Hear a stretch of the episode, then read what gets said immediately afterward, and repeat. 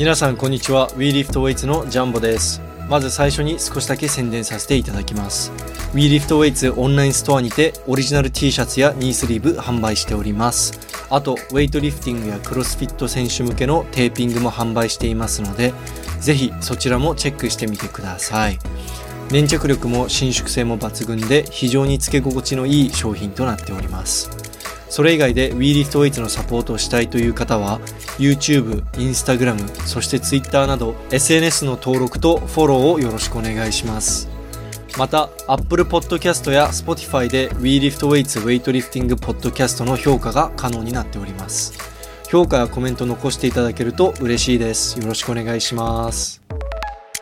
WeLiftWeights ウェイトリフティングポッドキャストは重量挙げをテーマにしたニュースやトピックをお送りしています。ホストは私ジャンボです。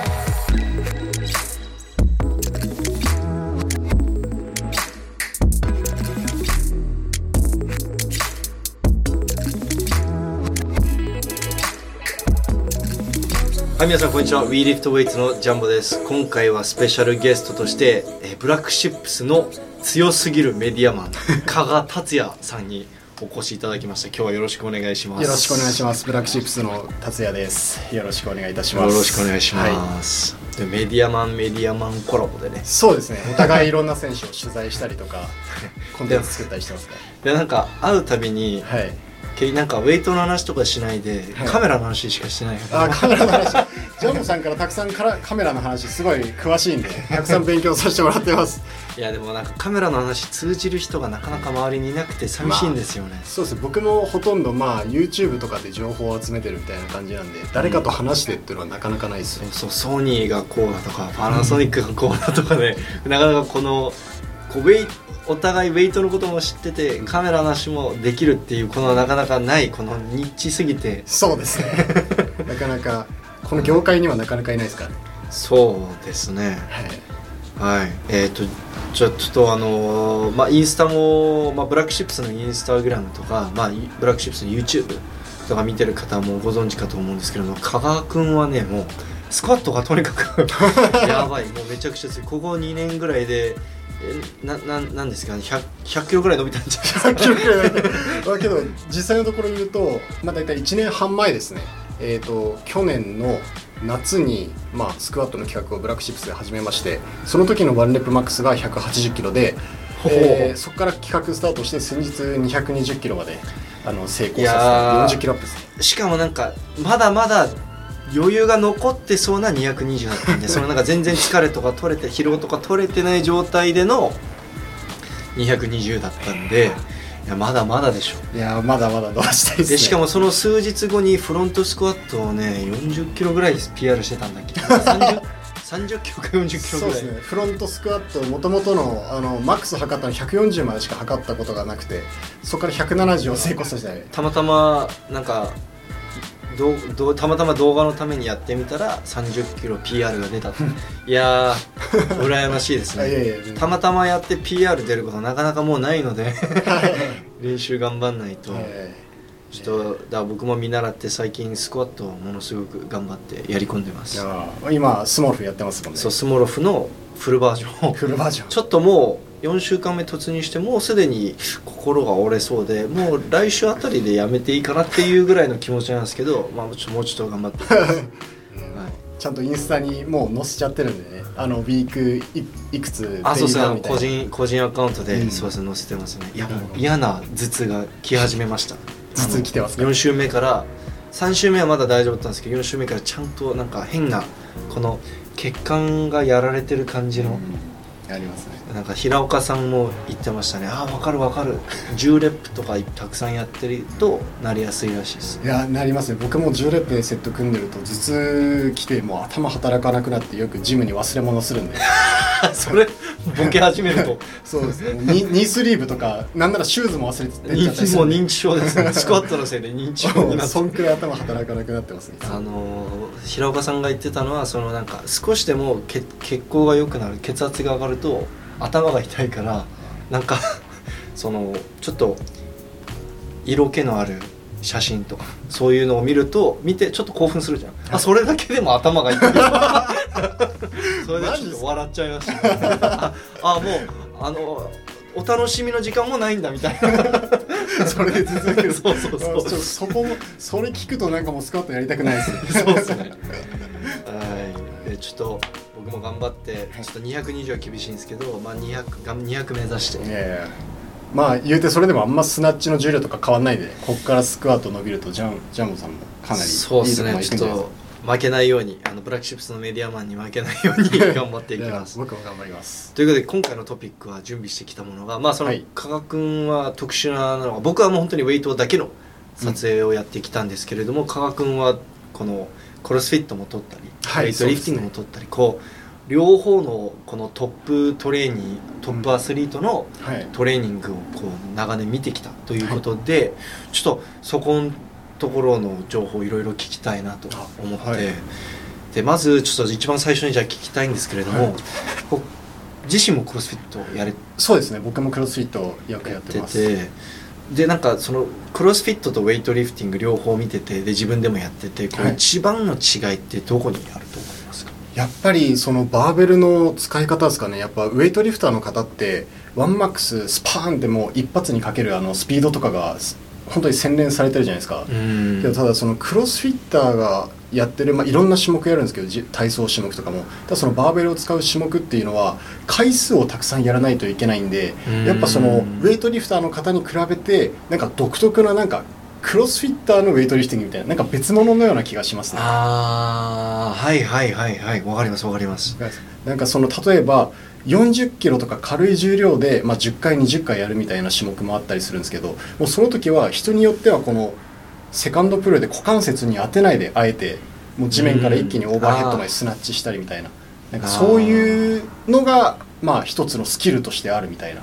うん。そういうのがありますね。なんかいかに楽して回数上げられるかみたいな。そうですそうです。一発一発丁寧に綺麗にやるんじゃなくてって感じそうですそうです。その以前そのブラックシップスのイベントで佐野さん？そうです日ね体の佐野さんと平岡さんが30レップバトルだっけな？60キロで。60キロ30レップです。60キロでまあスナッチまあローでもハイでもいいけどとりあえずスナッチを30レップどっちが早く終わらせるかっていうのをバトルしてたんですけれども、はい。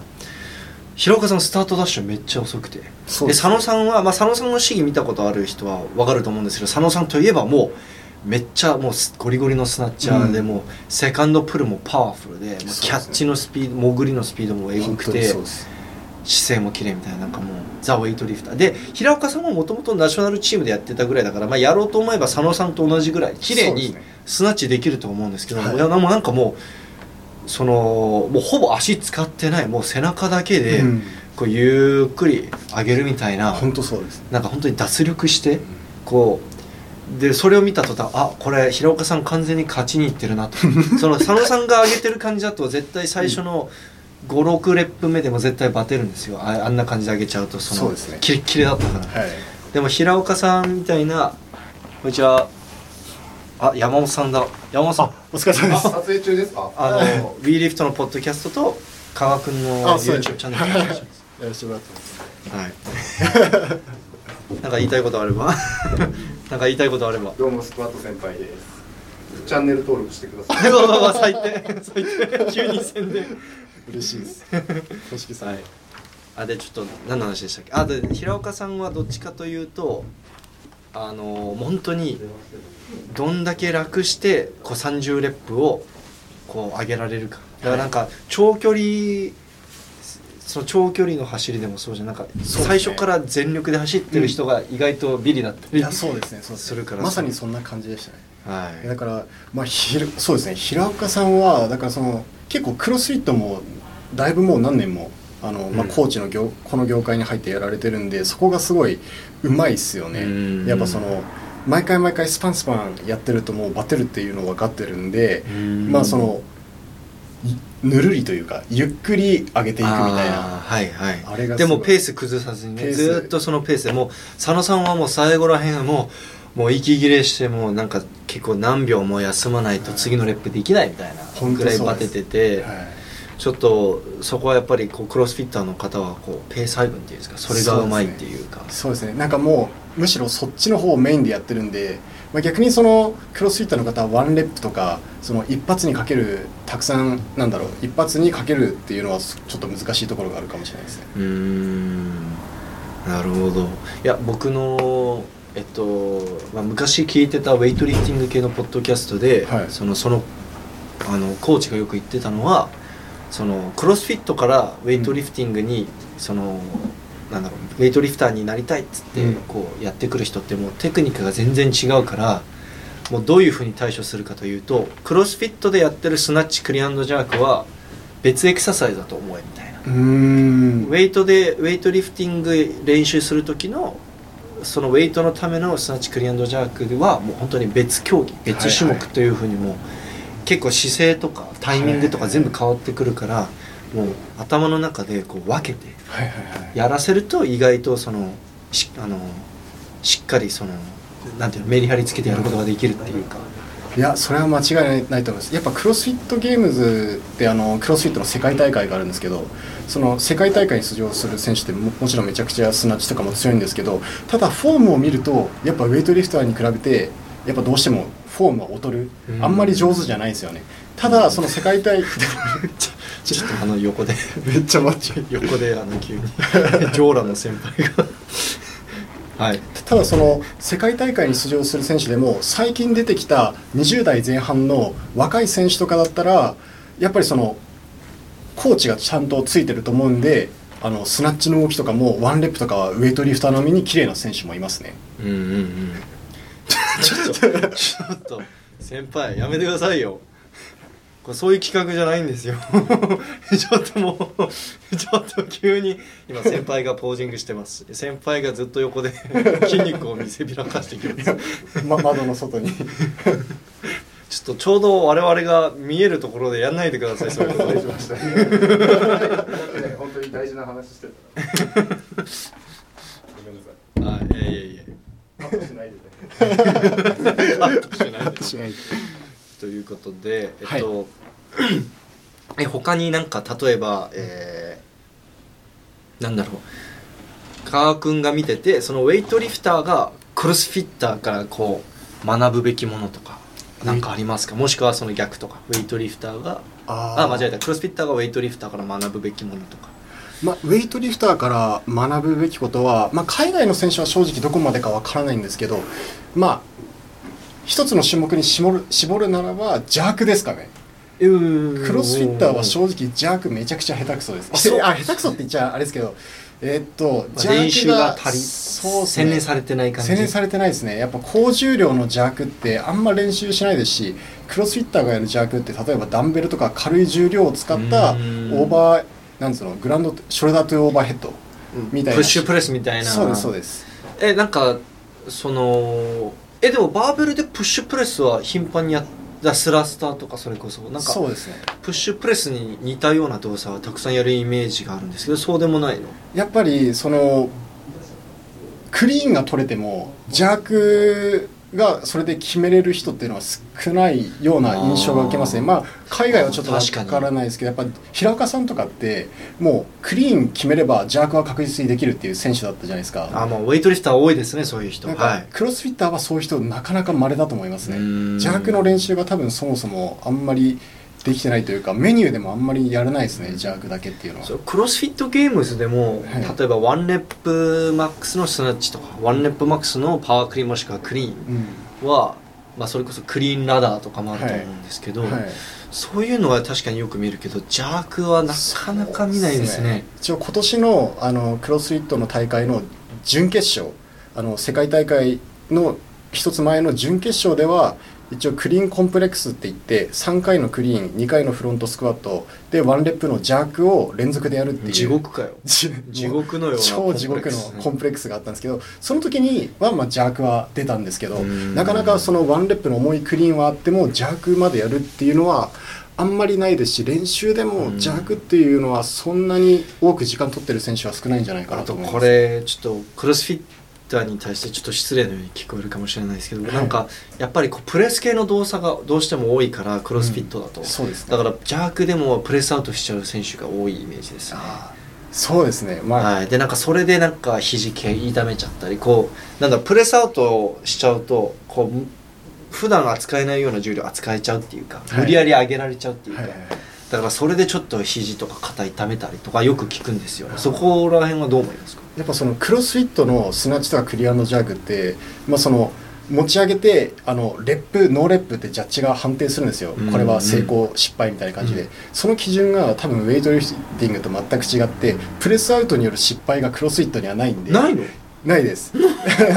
スナッチであの大会の YouTube とかを見てもらえば分かると思うんですけど思いっきり肘がもうガクって曲がっててあもー。無理やりもう持ち上げればもう成功になっちゃう。だからそれでさ、はい。女子のクロスフィット大会どっかでさ、はい。2年前だっけ？3年前だっけ？忘れたんですけど、こう女子のクロスフィット対ゲームスではい。スナッチが種目に入っててなんかみんな肘折りまくりだったらしいね。あそうなんんです肘折りまくりでそうそうそう。なんか見てる側が辛いみたいな、うん。いやそれはありますね。やっぱそのしどうしてもそこの上げれるか上げれないかで失敗成功が決まっちゃうんで、そうそのゲームスでもあの、まあ、クロスフィットって結構いろんな ちょっと変わったところもあるんで芝生の上でウェイトリフティングとかもあるんですよね。ああ辛いっすね。種目に踏ん張れないっすね。踏ん張れないじゃないですか、い。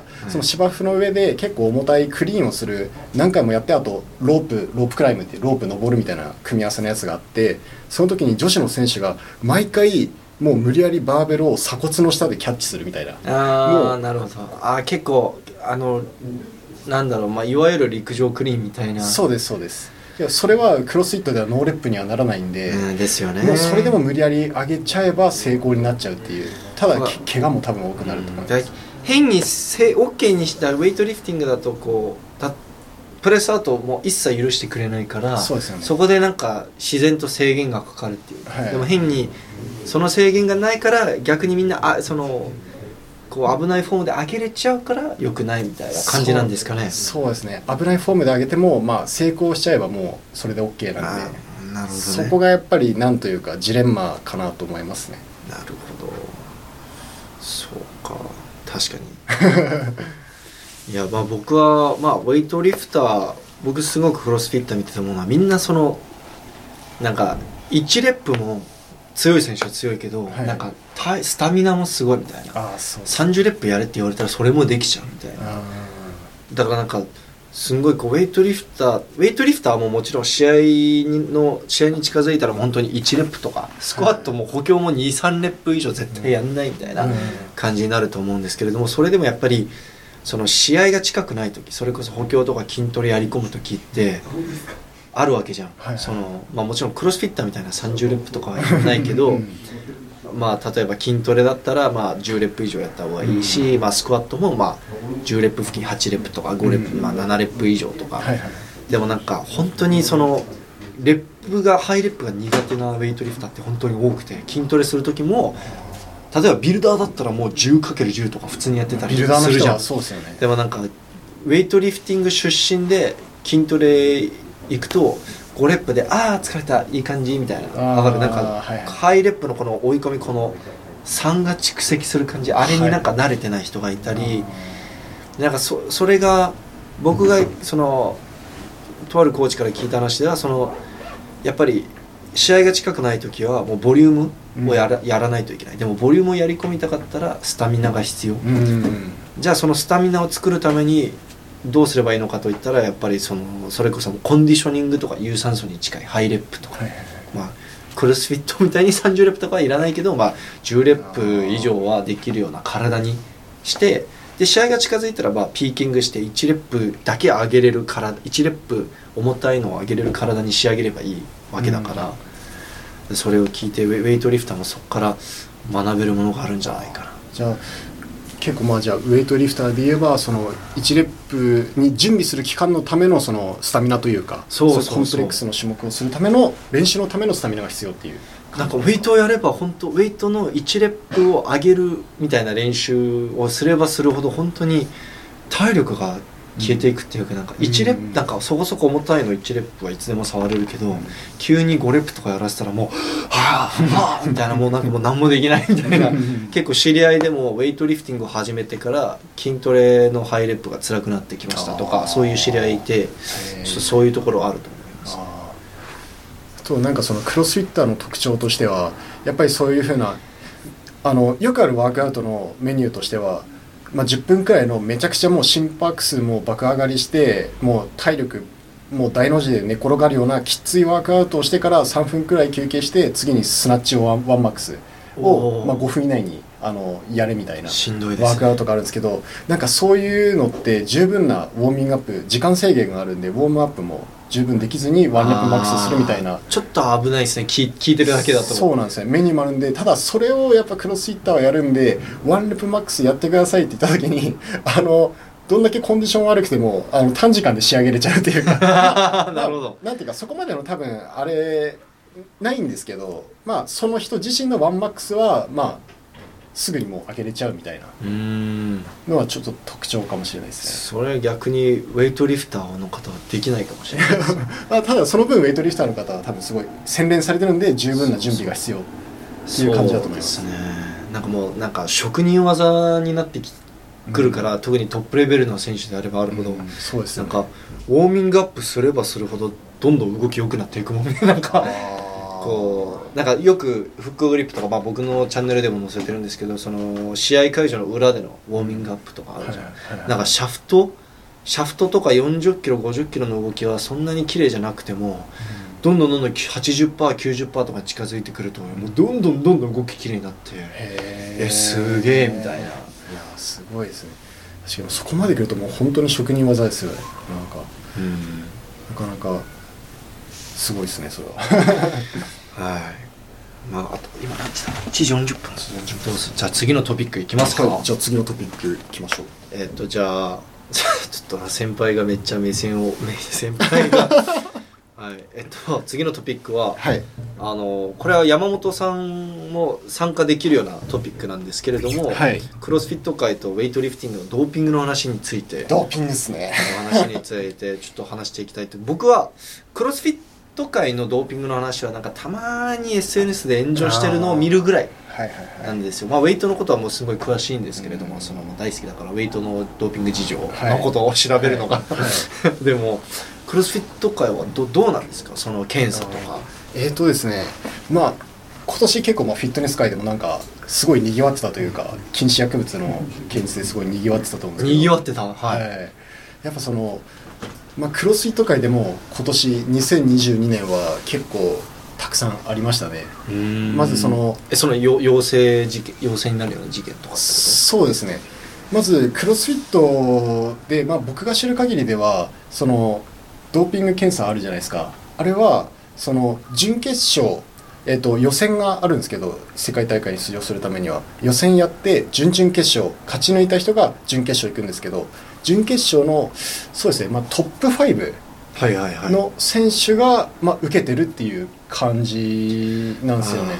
なるほど。でまあそれで今年で言えばまあ20名近くのあの禁止薬物の陽性者が出て おはい。あの、はい。結構多いです。あのに2022年ですね。準決勝で、まあ、陽性者が出て、まあ、あの僕が取材に行ったあのファーイーストスローダウンっていう、まあ、アジア圏での準決勝でも、えー、と男子の2位で一応上位2名が決勝行けるルールだったんでその2名の方決勝に行ける資格は持ってたんですが、まあ、ドーピング引っかかってあの4年間の出場停止処分もとあのその方はクウェートの選手でもともと WWE のレスラーの方だったんですけど。じゃあ生でロイダーを見てきたってこと？生でロイダーを見ましたね。まあけどた生で見た感想としては海外の選手みんな大きいんで正直あんまわかんないよね。うん分かんなかったですね。まあ今思えば確かに腕の太さとか血管の走り方は確かに異常だったと思うんもですけど。まあ、もしかしたらでもなんかシンプルにでかいだけの人かもしれないしね いや本当そうなんですよね。まあけど、まあ、その選手が、まあ、今年引っかかって、まあ、出場権を剥奪されたんですけど3か月後のバーレーンで行われたあのライクロスフィットのライセンス取ってないクロスフィットの大会で優勝して賞金取ってます。ああでその時は、はい。まあ検査はされてないと。検査されてないですね。一応そのクロスフィットのライセンスがかかった大会であれば出場は停止になるんですけどそのライセンス取ってない、うんなんていうかちょっとローカルな大会だったんで、うんなるほど。さウェイトリフティングで例えるなら、まあ、IWF が IWF とかそのその国の団体、まあ、日本だったら日本協会がその開催してないこうイベントでそうです。まあいまあたとまあ、本当に例えれば、まあ、日本協会の試合は出れないけどブラックシップスの、まあ、例えば東京ストレングスさんが出れるみたいなそんな感じってそんな感じですそんな感じです。まあただそのたいそのバーレーンの大会の主催者のメンバーにはそのクロスフィットの HQ のスタッフもメンバーでいたっていう感じなんでちょっとうんえ結構バッシング受けたんじゃない？じゃあそれは。えーとまあ、一応バッシングは受けてるみたいですねネット上でも。ただその主催者側としてはその出場停止にする理由はないから、まあ、盛り上げたいしね。そうですね出させるしかないみたいな感じだったいやっぽいですね。難しいですね、はい。であとなんか前ちょっとだけ聞いたんだけどなんか国のチーム全員がなんか引っかかったみたいあな、そうなんです。えっ、と一応クロスフィットの世界大会出るためにはその個人戦とチーム戦があるんですよねチーム戦は男女2人女子2人の4人チームで4人で1チームになって戦うんですけど、えっと南米あのブラジルで開催された、えー準決勝ですね。で、まあ、トップあ1つかなあの世界大会出場できるんですけど1位のチームのうち1人があのドーピング引っかかって、はい。で繰り上げで2位のチームが出れることになったんですけど2位のチームにも陽性者が出てでほう。3位のチームはなんかお金とかもろもろの理由で出場辞退。でうん。4位のチームにもドーピング陽性者が出て 結局その準決勝では出場できるチームがいないという。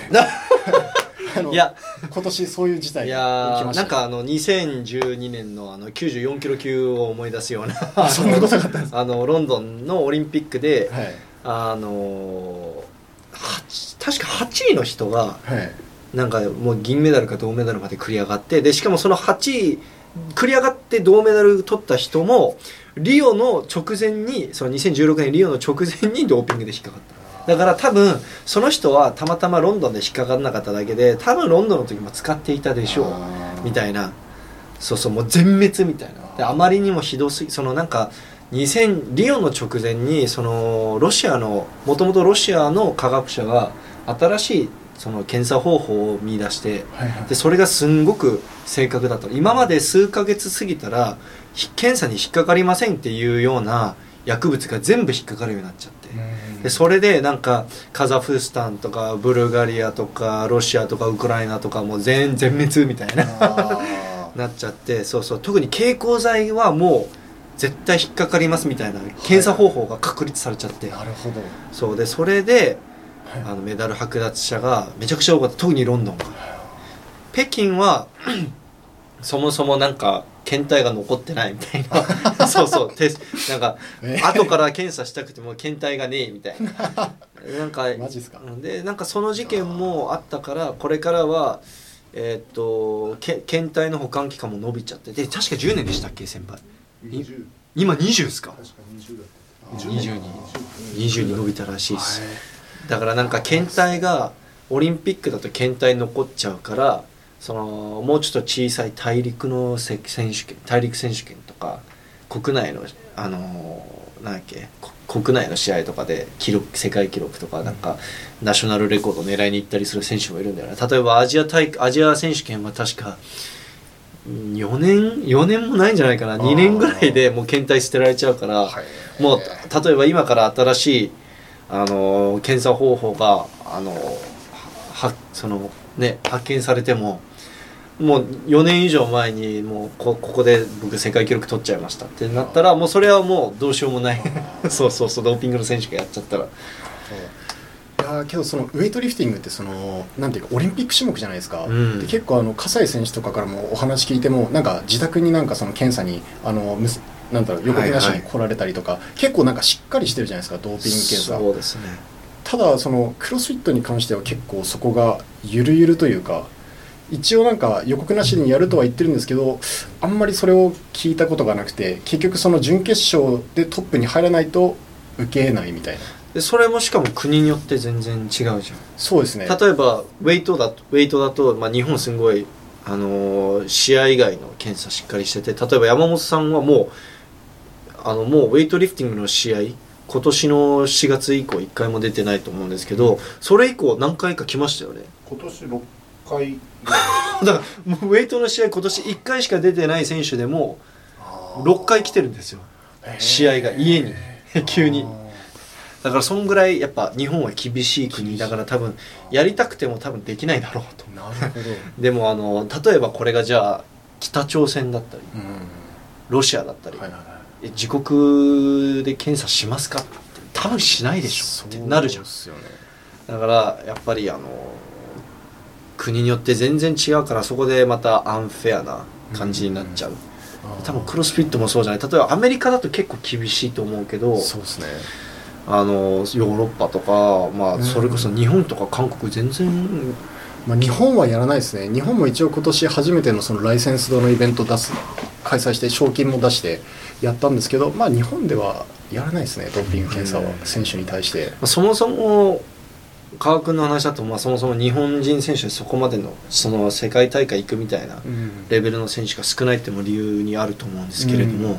全然その世界大会出れるレベルの選手でも検査されない国っていっぱいあると思うんでクロスフィット界で。うん確かに。その一応オーストラリアの選手で、えっと2018年かな？2018年の大会で、えっと入賞した選手がいてその選手が世界大会でもうトップに入ったんですけど結局ドーピング引っかかって4年間の出場停止処分。ただその4年間空けたらもう今年もう復活するんですよ、はいはいはい。で大会に実際に復活したんですけど多分その4年間は検査受けてないっぽいんですよね。でかなり強くて今回復帰して。でそうです。ななるほど。はい。なんならあの捕まる前より強くなってる。強くなってこれはウェイトウェイトもこれあるあるですね。あるあるですか？なんか2年間の出場停止期間こう国で食らってうん。で2年後まあ復帰するじゃん。なんかみんな強くなって帰ってきてると。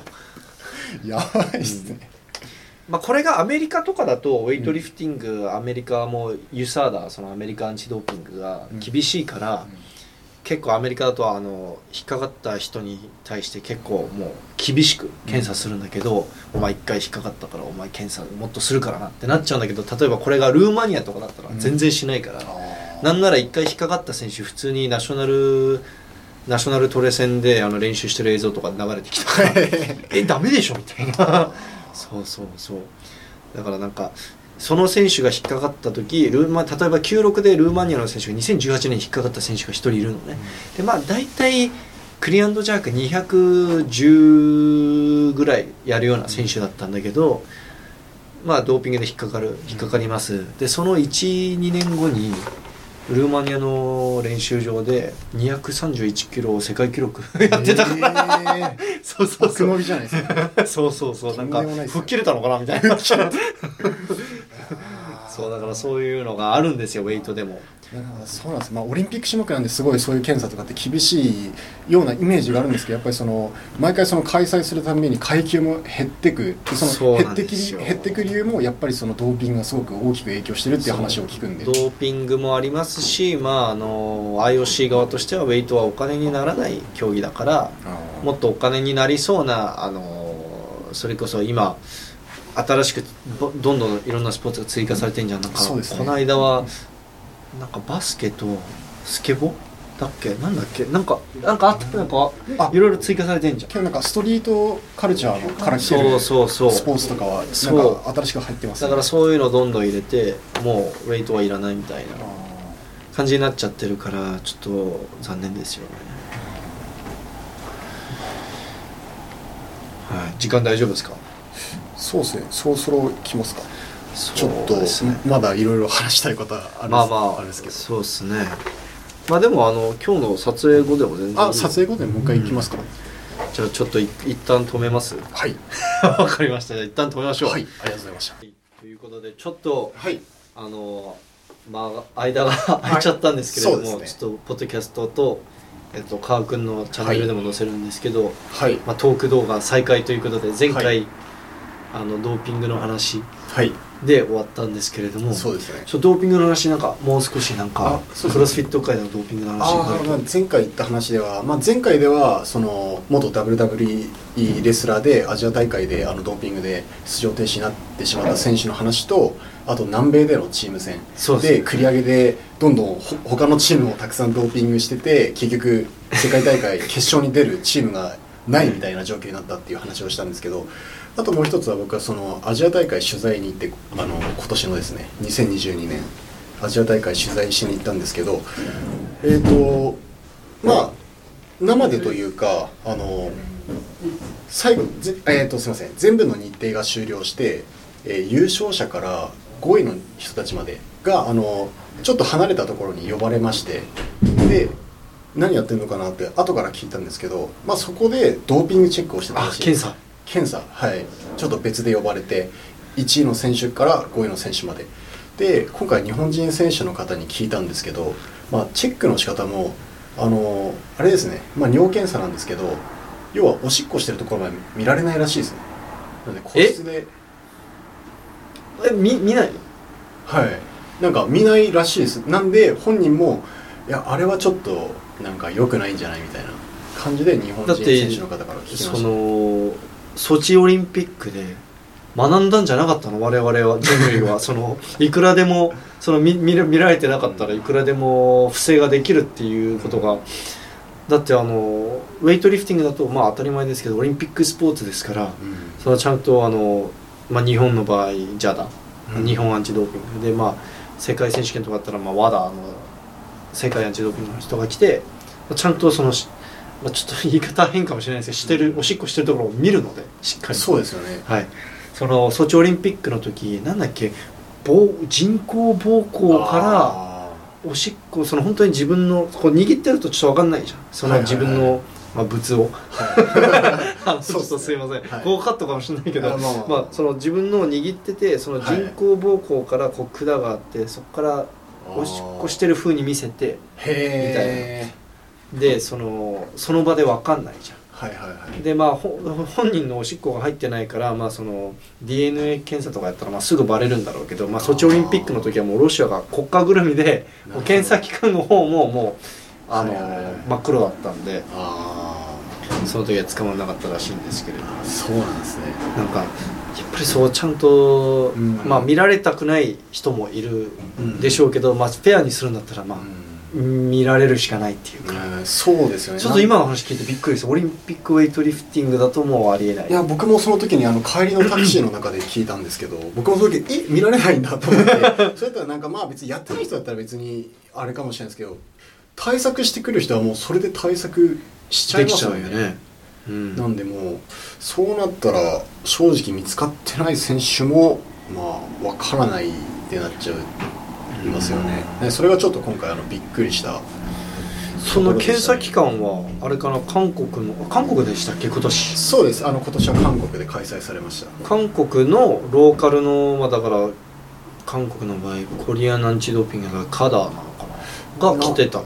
えー、とそちょっと僕その団体名まではちょっと詳しく聞いてないんですけど一応そのクロスフィットの HQ からその、うん。一応検査規定みたいなのは一応あの発表はされていて多分それにのっとってまあその団体がやってると思います。ね韓国アンチドーピングだったら多分その尿してるところ見ないっていうのはありえないと思うのでじゃあちょっと別違う別の機関にお願い。やっぱあの韓国アンチドーピング高いからお願いするとそこであの費用コストを削減したかったらやっぱり違う団体使ったりとかするのではいはいはいはいそういうことなのかな、うん。もしかしたらそうかもしれないです。はい。まあ、僕あのウェイトの試合しょっちゅう撮影に行っているのでよくあの試合終わったら選手が あの「何々さん」っつってスーツのはいはいスーツの人が来て「ちょっと来てくださいね」って言ってあのあのお手洗いに連れて行かれるんですよ。でやっぱああードーピングだみたいな、まあ、大体あの上位に上位であのいい記録やった選手たちが呼ばれるんですけれどももしくはなんか大学記録やったとか日本記録やったとかそういう人が呼ばれるんですけどそういう光景はあんまりクロスフィット大会では見ら見ない。そうですね。もう相当、まあ、ゲームスもしくはそのアジアジア地域の準決勝とかそこまで行ってさらに上位を取らないとおそらくないですね。一応その僕も今回このポッドキャストを撮る前にちょっとそのクロスフィットのあの本部あのクロスフィット .com が出してるそのアンチドーピングあえードーピングの規定ですね。それ一回一通り読んでみたんですけど一応なんかその対象者要は世界大会に出るくらいのレベルの人たちにはあの365日あの予告なしで検査をするととは一応書いてはありましたね文章では。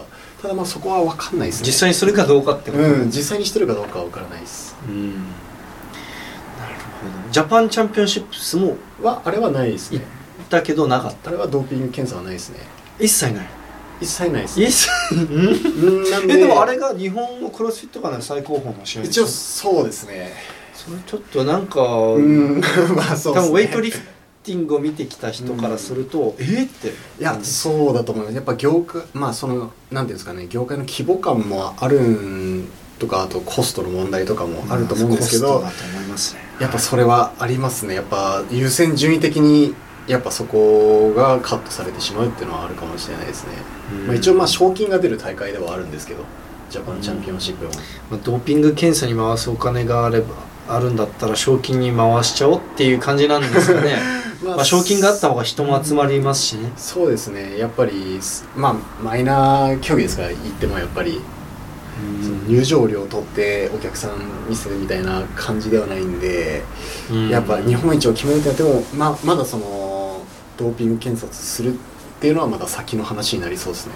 うん。なるほど、はい。いやー難しいです。まあクロスフィットが人気になればなっていくほどまあその検査する必要性が出てくると思うので、まあそうですまあ、ねクロスフィットちなみにクロスフィットの競技者の総人口数とかって分かりますか？日本の日本の。日本のですか？一応けどえっと人口は分からないですけどあけどまあ1000人まあ2000いないのかな？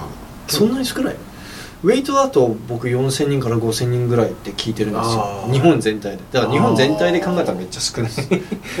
そうですね。一応まあどこからが競技者っていうのもあれですけど一応クロスフィットジムが日本全体でまあ60ないくらいうん。ボックス、一応まあか韓国がすごい盛んで300とか、まあ、あのすごいっすね。非公式のボックスだともっとさらにそれ以上たくさんあるんですけど日本は多分もう100もなくて60えー、そんな少ないんだ。そうです。で、まあ、そこでトレーニングしてる会員さんが、まあ、年一で、あのーそのオープクロスフィットオープンっていううん。その世界大会につながる予選にやるみたいな。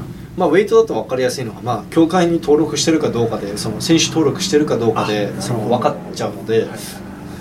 まあ、例えば、まあ、僕は競技人口に入らないですね なるほど。一回も選手登録したことがないので、あそれで確かにそうですね競技者かどうかっていうのははい数字として出るんですね、うん。東京ストレングスしか出たことない。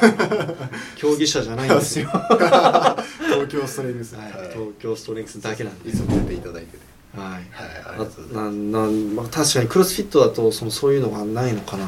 こうん。うちょっとなんかどっかに登録、まあ、試合ごとによって登録先が違ったりするんですかねいやいつもいつもそのクロスフィットのクロスフィット .com に登録してお金払ってやるみたいな感じなんですよ。あじゃあどっかに載ってるんじゃないかな。ちょっと今見てみていいですか？ああいい全然いいですよ。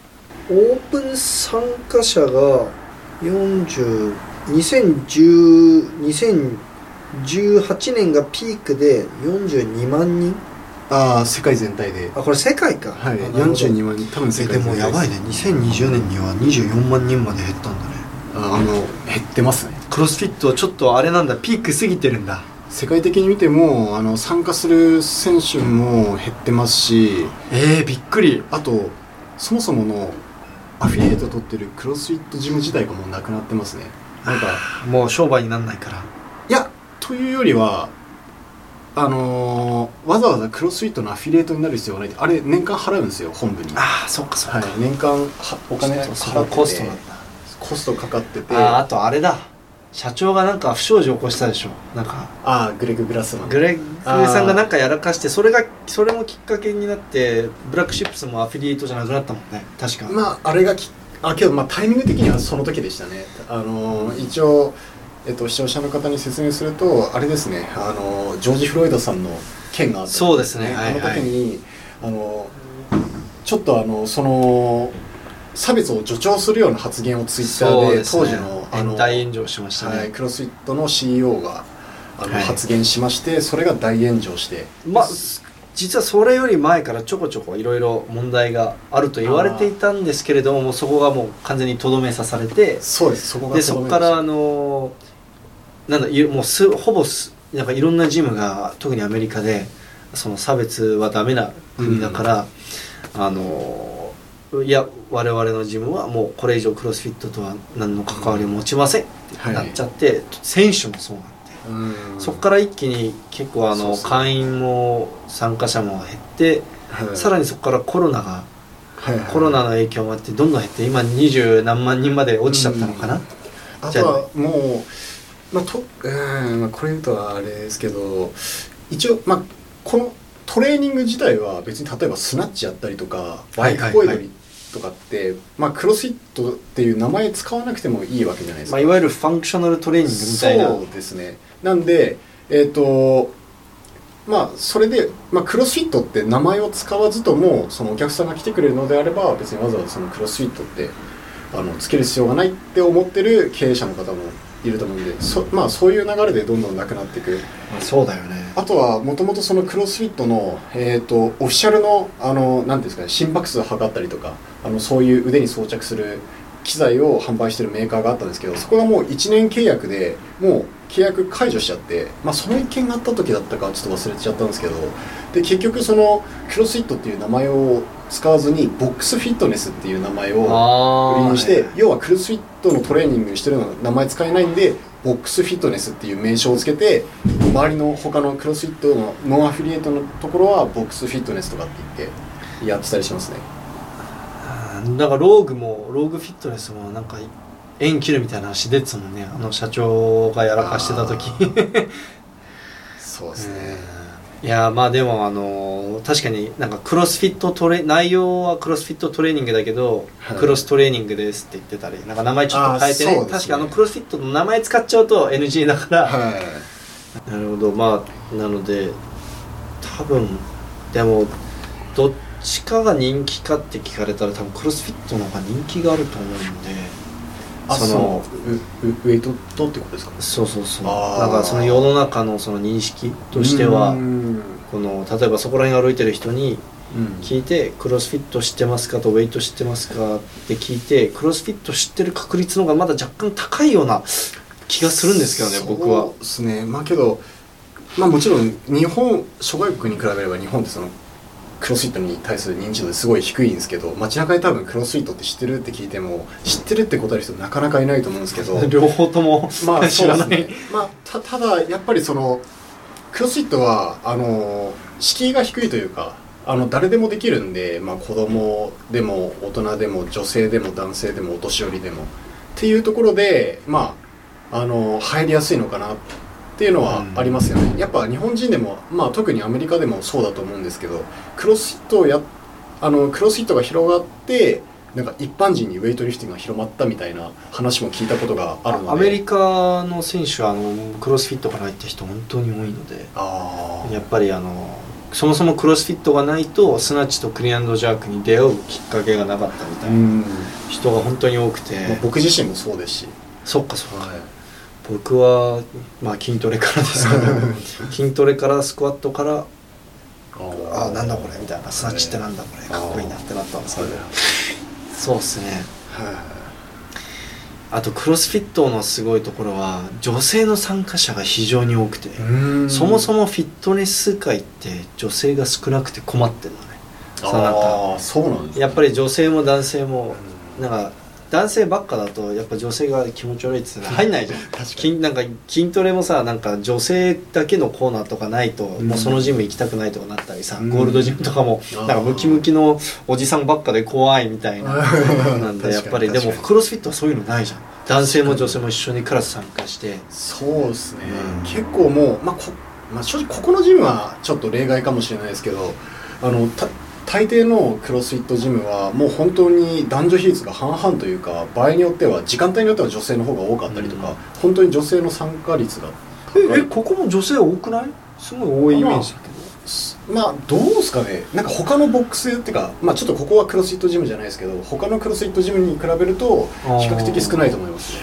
まあ、ガガチウェイトリフターが多いのかな、まあそうですね。確かに。まあそうですね。ガチはいどっちかというまあ、と、女性はどちらかというと、まあ、ガチンコウェイトリフティングよりはもうクロスフィットでみんなでこうクラス一緒にやりたいっていう人の方が多いイメージです、でもそう今ブラックシップスまあブラックシップスじゃないけど鶴見あはいはいはい。アジトアジトの方では女性だけのクラスと本当に多くてびっえあけど確かにそうですね。初心者クラスとかもほぼこの間とかも女性しかいなかったなマジですか？うん男性なんかそう56人ぐらいの参加者がいて男性が1人もいなかったのですごいこんなにウェイトに興味持ってくれてる女性の方もいるんだと思って競技人口的に見ても女性の方がやっぱり少ないスポーツだから。はい。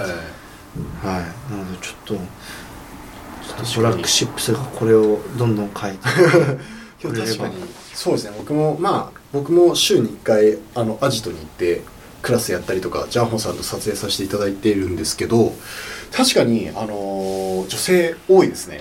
なんか多いですね。こっちに比べて、はい。まあまあ出来たてで、まあ、施設がすごい綺麗で清潔感があるっていうのもあるかもしれないですけど、まあ、そもそもウェイトリフティングだけのジムっていうのはなかなか異質じゃないですか。そうだね。なそれでもうあそこはもうクロスフィット一切ないできないもんね。てかそうなんですよね。リングもないしベンなんかベンチもないし。そうなんですよね。まあマシンもないんで。マシそうそう、まあ、ウェイトリフティングだけバーベルとプレートだけが置いてあるジムということで、なかなかかなり尖ってるジムで。もうどれくらいになるのかっていうのは未知数だったんですけど。でもおしゃれっていうのはでかいとさっき言った通り清潔感あって、おしゃれで、まあ、そのブラックシップスどっちかというといかついいかつそうですねちょっといかついっすね真っ黒で、はいまあインスタ映えはするんですけれどもいかついっすね、確かにジムがはい、でまあアジトの方が若干清潔感あってうん、まあグラフィティとかはいかついっちゃいかついんですけどあのなんか白いじゃんあっちの方がそうですね白くて明るい感じでそうっすね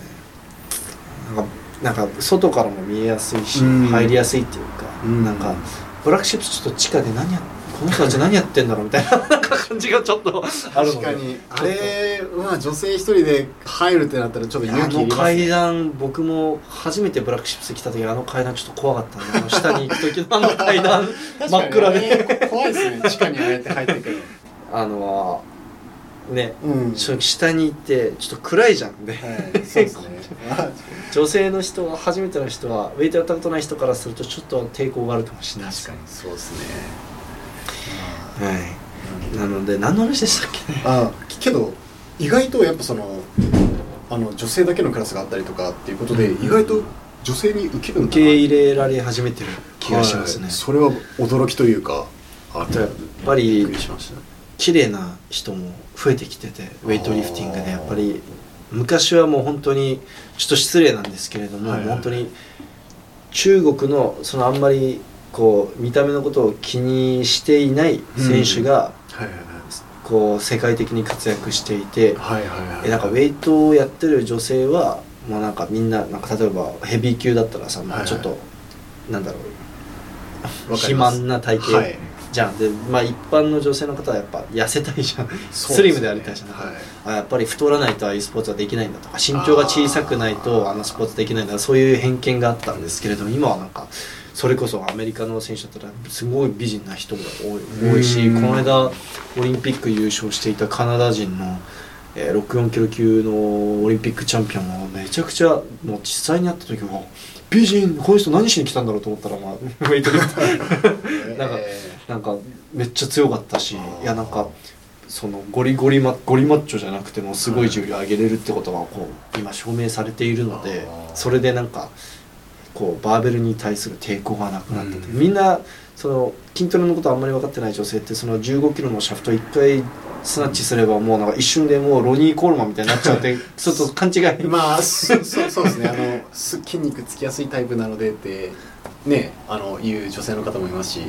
いやでもそういう人って当たり前ですけど一定のトレーニングやったらもう成長筋肉の成長なんて止まるじゃん、うん。止まるか著しく遅くなるかじゃん。はいはい そんななんか延々と増えそう続そそうですね。それこそさっきドーピングの話なんだけどあーまあドーピングでもしない限り延々と増え続ける人まあ、あんは、なにねあんなにねなることはないですから。はい。はい。なかなかないと思うんそうですね。あまあ今日確かにジャンホさんが言ってる通りあのまあ僕もインスタグラムとかあのせ世界中のリフターとか見たりするんですけど本当になんか美人さんというか、うんうん。なんか見た目も美しくて、うん。でさらにそれであのとんでもない重量を上げて、うん。なんかあの見た目の美しさとあと強さっていうなんかすごい両ウェイ立はい、ウェイトリフターとしてのなんかすごい女性のウェイトリフターとしての魅力というか、うん。なんかそれがすごいなんか今そう。人気人気人気というかはい。なんか最近そのインカレも見ててなんだろう綺麗な、あの女性の選手たちも多いですし。本当そうです。あの、まあ、僕のチャンネル見てくださ見てくださってる方にも伝えたいんですけどあのウィーリフトウェイツのあのメディア見ると本当にたくさん、ね、この間も取材行かれてましたし、はいはいはい。日本人でもすごい美しい。そうあの、はい。まあ日本だったらもう昔から有名な八木さんもいますし、まあもう本当、まあ、昔からずっと美人って言われていて、はい。言われてましたね、はい、で今今でなんかでも昔はもう八木さんだけが一人だけめちゃくちゃ目立ってたんですけど今はなんかいろんな階級でいろんな美人さんがいるから。いやそうですよね。そうそうそう。どの階級行ってもなんか綺麗な人がいるみたいな。いや本当そうですね。なんかもうやっぱその見た目の美しさとあの強さの、はい。あれがだからなんかす女性の抵抗がどんどんどんどん少なくなってきてるんだと思います、ごいうん。はい。それもなんかウェイトリフティングの魅力の一つですね。はい。でなんかあれドーピングの話からなんでこの話に？そうですね。ドーピングの。ああまあでもドーピングの話はまあもういいかな。いいですか？こなんか話したいこうなんか。まあ僕は前回のと一緒につなげて1時間くらいのやつにやろうしようかなと。あ了解です了解です。まあ僕もつなげてやろうかな。じゃあ最後にはい川君のスクワット強くなる秘訣を教えてください。スカッと強くなる秘訣ですか？はい。スクワット伸び悩んでる人たちに向けて。あのちょっとあの参考にならないと思うんですけどいいですか？僕が思うあのやってきて強くなったっていう。え1年半で4 0キロ伸びたんでしょ？そうです。5 0キロだっけ？40キロ40キロですね。あのもともとこのスクワットを強化する前は 1RM180 キロで現在が220キロなんですよね。そう1年半でバックが4 0キロ伸びてフロントが3 0キロ伸びた男です。はい。まあけど僕がここまでやってきて思ったのはもう正直圧倒的なボリュームですね。あのもう量をとりあえずたくさんやんないといけないですね。でそれも僕の中では、えっとハイレップのセットをたくさんやるっていう感じですね。よくクロスフィットだとあのクロスフィットってよくあのストレングスやって次にコンディショニングやってみたいなトレーニングをするんですけどその中でストレやるスクワットのボリュームってかなり少ないんですよね。あの531でやったりみたいうん。なでしかもはいそれもレッスン何分ってもう時間も決めた状態で。じゃじゃなくてもうあの10レップまあ7セット8セットできる日は10セットやって。あまあジャーマンボリュームトレーニングみたいな。なんそうか昔流行ってた筋トレ方法。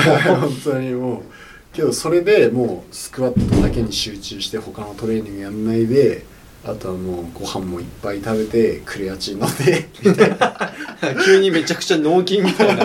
いやでもウェイトリフティングの選手って結構5レップ以上やることなかなかないと思うので。あそうみたいですね。うんなんか僕よく思うのが「いやスクワットやっても伸びないんですよね」っていう人ってスクワットそんなにやってないっていうか。そうなんですよね。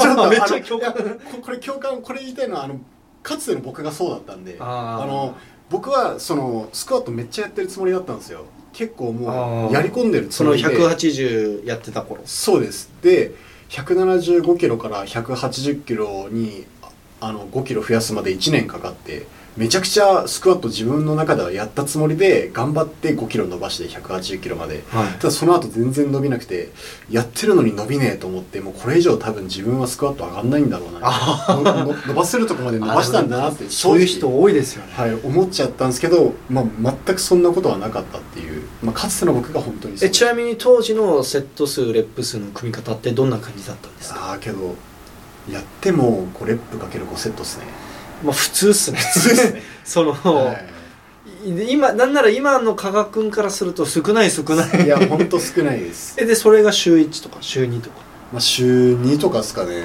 多くて週2、はい。まあ、僕も今週4でやってる身なのでそうですよね。週2で 5×5 は少ない。まあふ普通っす普通っす、うん。なんか維持ちょっと伸びるか維持程度のボリュームっすね。けどそれでやっぱりなんか当時の僕が200キロを目指せるかって言ったらそのトレーニングは多分上がんなかったんで。やっぱり。なんかこれこの間あのアジトに来てくれていた会員さんと話した内容なんですけれども、なんかダイエットと一緒なんですよ。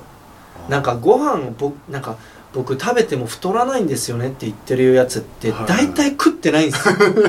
全然お前食う全然お前食べねえじゃんみたいな。確かに。お前そんなんで増量できるわけないじゃん。それはありますでね逆にその私あ小食なのに全然痩せないんですよとか言うやつめっちゃ食ってんじゃんお前。お前全然ダイエットしてないじゃんって思うんですよ。確かに。だおやっぱ人間って思い込みが激しいうん。動物なんでそのあー。どっかの論文でそのダイエットしうん。その減量してるグループと増量してるグループに関するその論文研究があったんですけれども、そのみんその人たちにどれくらいのカロリーを取ってるかっていうのをそのアンケートを取ったらしいんですよ。調査したらしいんですよ、で実際に食べてる量と本人が報告していたカロリー量がもう平均でですよ。平均でほぼ50%ぐらい違ったと。はい。そんなにですか？そう。だから2000カロリー食べてますっていうやつはそのそのしかも減量も減量してる人たちも増量してる人たちもみんな50%ぐらい差が開いてた。実際のそうの摂取カロリー量と報告してるカロリー量が。だから2000カロリー食べてるって言ってるやつは1000カロリーか3000カロリーかだから結構思い込みが激しいのでこう客観的に見てその、まあ、ダイエットの場合だったら自分はちゃんとその目標カロリー食べて食べられてるかとか増量してるんだったらちゃんと自分のその消費カロリー以上のご飯の量を取れてるか。でスクワットの場合はスクワットの場合も、まあ、客観的に自分のトレーニングメニュー見れないんだったらスクワット強いやつにうん。メニュー見てもらってそうですね「いやお前全然少ないよこれじゃ伸びないよ」って言われるかもしれない。いや本当いや本当そうなんですよ。いや僕がそうだったからこそこれはちょっと僕はそうですね言いたいですね。なんかもう本当に僕も自身もやってるつもりだったんであのやってるつもりでもう伸びないからこれじゃもう無理だなって思ってたんですけどただやってないだけだったんで。はいスクワット。そうそう。はい全然やってない。ぼ今の僕からしたら全然やってないですから当時の僕は。まあ今ちょっとやりすぎてたのちょっと取り取りつかれてるぐらいにスクワットしてるんで週4でなんか1日50レップ以上みたいな。まあそうですね。まあけどこの1年半で、まあ、腰やったりとか膝怪我したりとかしてるんで、まあそのままは全然参考にはならないんでそこだけご了承いただければ、まあそうですね。加賀君を見習うのはいいけど加賀君の怪我しない程度まで真似すれば、そうですね。怪我だけしないように、うん。はい。まあそこっすよね。やっぱり追い込みたくても怪我しちゃったりとか。まあでも怪我しちゃう人って基本僕はフォームがそもそも良くなかったりうん。体のその使い方がそもそもあんまり例えば腹圧が全然かけられてないとか、スクワットする時背中めちゃくちゃ曲がっちゃってるとか、はいはいはい。まあ、本人その誰かにフォーム見てもらわないと本人じゃ気づきにくいところ、なん。か股関節がうまく使えてないとか、まあそういうのがあると思うんで、確かに、あのそうですねそこをうまくできれば怪我しないでスクワット追い込んで、まあ、十分誰でも伸ばせると思うんで持田選手も僕に言ってたんですけれどもいやスクワットの悩みがなんかよくわかんない。いややれやればいいじゃんみたいな。やれば絶対伸びるじゃんって言っててで多分伸び悩んでる人のそのそれこそ昔の加賀君のように、はい。い、ややってるんですよ。はいはいはい。でも多分スクワット強い選手からするといややってねえから。いや本当そうってなっちゃうんで。間違いないですね。だから全然伸びないって言ってる人見てもだからなんですかね伸びないんですよって言って例えばフォームのすごい重心の取り方とかもっとこうした方がいいもっと背中とか胸の張りをこうした方がいいってもちろんそれも重要だと思うんですけどそれ以上にやっぱボリュームやんないと、うん。そこをいくら頑張ったところで伸びないのかなっていうのはやっぱちょっと思いますね。そうっすね。やっぱ山本さんとかも。そうじゃんね。ボリュームがおかしいもんね。321やる前さなんかおかしいぐらいスカッとしてたよね。なんかね。なんかそうですね。なんかもう連日のようになんか 5×5 やってその後に1分レストで 10×3 で190キロで10レップ3セットやったりとか。毎回なんか床這いつくばってなんか 倒れて毎回倒れてました。ちょっとやっぱあれすごいですね。僕真似できないかもしれないですねあれすごいよね。なんかい俺あれ見てびっくりして「山本さんいまだにこんな高校生みたいなことやってるんですか?」っつって「これ高校生のメニューなんじゃないですか?」って言ってでもやっぱやるのとやらないのとは全然違うって本人言ってたんで。ああそうなんですね。やっぱボリュームですかね。なんかそのスナッチとクリアンドジャークの練習もそうじゃん。あベース伸ばしたいってなってみんなボリュームやるじゃん。セット、うん。まあね。そのスナッチとかで10レップはちょっと難しいと思うんで、まあうん3レップ普段なら5セットやるのを10セットに増やしたりとかするじゃん、うん。それと同じ考え方でもね。まあスクワットもセットするレップすごめで。いや本当に。とりあえずやっぱ量やってないと伸びないですよね。そうですね。フォーで僕フォームのことにちょっとさっきフォームを触れたフォームのことについてもちょっと言いたいのが僕今めっちゃ週4でスクワットやってて思うのがはい。なんかその同じ重量でもどんどん軽くなっていくんですよ。でこれがシンプルに自分の足が強くなってるんじゃなくてやっぱ量をこなせば自然と人間って上手くなっていくじゃん。はいはいはいはい。だから多分自分が気づかないうちにフォームが良くなってきて軸の乗せ方が上手くなってうまく負荷を分散っていうかじゃないと死んじゃうから。僕がボリュームにやられて。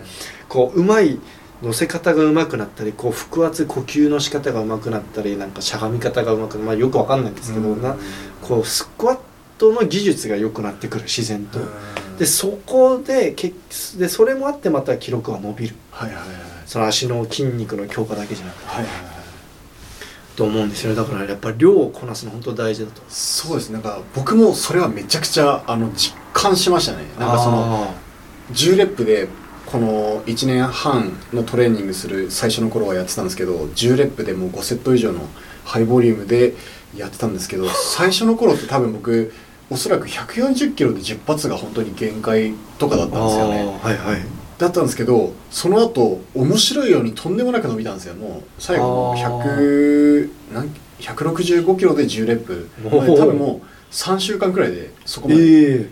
伸びたんですよね 10RM が。あただその時に最初思ったのは明らかにもうスクワットが上手くなりましたね。ー要は多分その上手くなる前は体にすごい力が入って、まあ、ガチガチになんか余計に力んでる感じ。感じがあってただ僕も全然そこは意識してないところだったんですけどあの後から振り返ってみるとなんかすうまく体を使えてるようになったというか体が覚えたというか、うんうん。なんかうまくあの抜くところと力を入れるところがなんか自然と体が覚えてくれたというか。うんそこが人体の面白いところですよね。なんか本当に、お絵描きとかもさはいなんか自分が気づかないうちに上手くなっていくじゃん。なんか5年前の絵見返したらうわ下手くそみたいな。なんかあーずっと描いてたからちょっと上手くなってたみたいな。なんか練習やっぱ練習が大事なんですよ。いやそうだと思いますね。ややってれば自然となんかあの感覚に似てますね。小学校の時のリコーダーみたいな。自然とあなるほど覚えるじゃないですか最初の頃はもう、はい。あのなんだ考音階をえながら。考えながらこう次の指はこうとかですけどもう何回も練習すると自然とできる。もう指が勝手にね、はい勝手に指が楽になんかその感覚に近いような気がします。なるほどなるほど。そうですね楽器の方が分かりやすい例えだったら僕がお絵描き大好きなんで そうですね。はい。いやーいやめっちゃなんかいい話聞けましたはい。最後に。じゃはい。あ最後になんかブラックシップスとはい。鶴見の宣伝。あはいはいえっ、とですね。えっ、とブラックシップスまああの代々木にあるウェイトリフティングジムになります。まああのジャンボさんもよく来てくれますしあの山本俊樹選手とかあの日本のトップリフターの方も練習にしに来たり。まああのコーチにはえっ、とかの有名な平岡コーチがあのウェイトリフティング見てくれますので、えーぜひ、えー遊びに来てください。えーちなみに1回では1回ではあれですね。あの超人ワークアウトという、ファンクショナルトレーニング、まあはいはい。クロスフィットからインスパイア受けたというかまあやってることはほぼ変わらないですけど、まあ、そういうワークアウトをやってます。コーチにはえー、坂山優子さん日本のクロスフィット界の第一人者である、えー、彼女を筆頭に、えー、優秀なコーチ陣が、えー、務めていますので。ウェイトも強いもんね。そうです。あのウェイトリフティングの大会にも出てましたね、はい。ウェイトも強いです。ぜひ皆さん遊びに来てください。でえっ、と今年の11月にオープンした、えー横浜鶴見にある、えーアジトですね、えーこちらの方にも、えー金沢学院大学で選手としてやってその後、えー指導者としてもインターハイ優勝に導いた、えー川原コーチが、えーおります。でそこにあの青井君ですね。あの元帝京大学ラグビー部であの彼が3年生の時帝京大学優勝したんですけど彼も現在ウェイトリフターとして頑張っていますので、えーコーチもそこでやっています。ぜひ皆さん遊びに来てください。はい。で、はい。ちなみに鶴見の方では僕も月2回、えー、WeLiftWeights クラスを開催しているので,、えー、で WeLiftWeights クラスを開催している日にはあのにも今日出ていただいたはい。加賀君もスクワットワークアウトを一緒にできるよっていうこのクラスあのクラスっていうかなんかワークアウトそうですね。の時一応間帯があるので。1時間のクラスであの僕と一緒にスクワットをするっていう、はい、クラスがありますね土曜日の。はい、もあるのであのぜひあの興味がある方は、えー、鶴見の方ではい。あの入会お待ちしております。よろしくお願いします。よろしくお願いします。今日は加賀君ありがとうございました。ありがとうございました。あ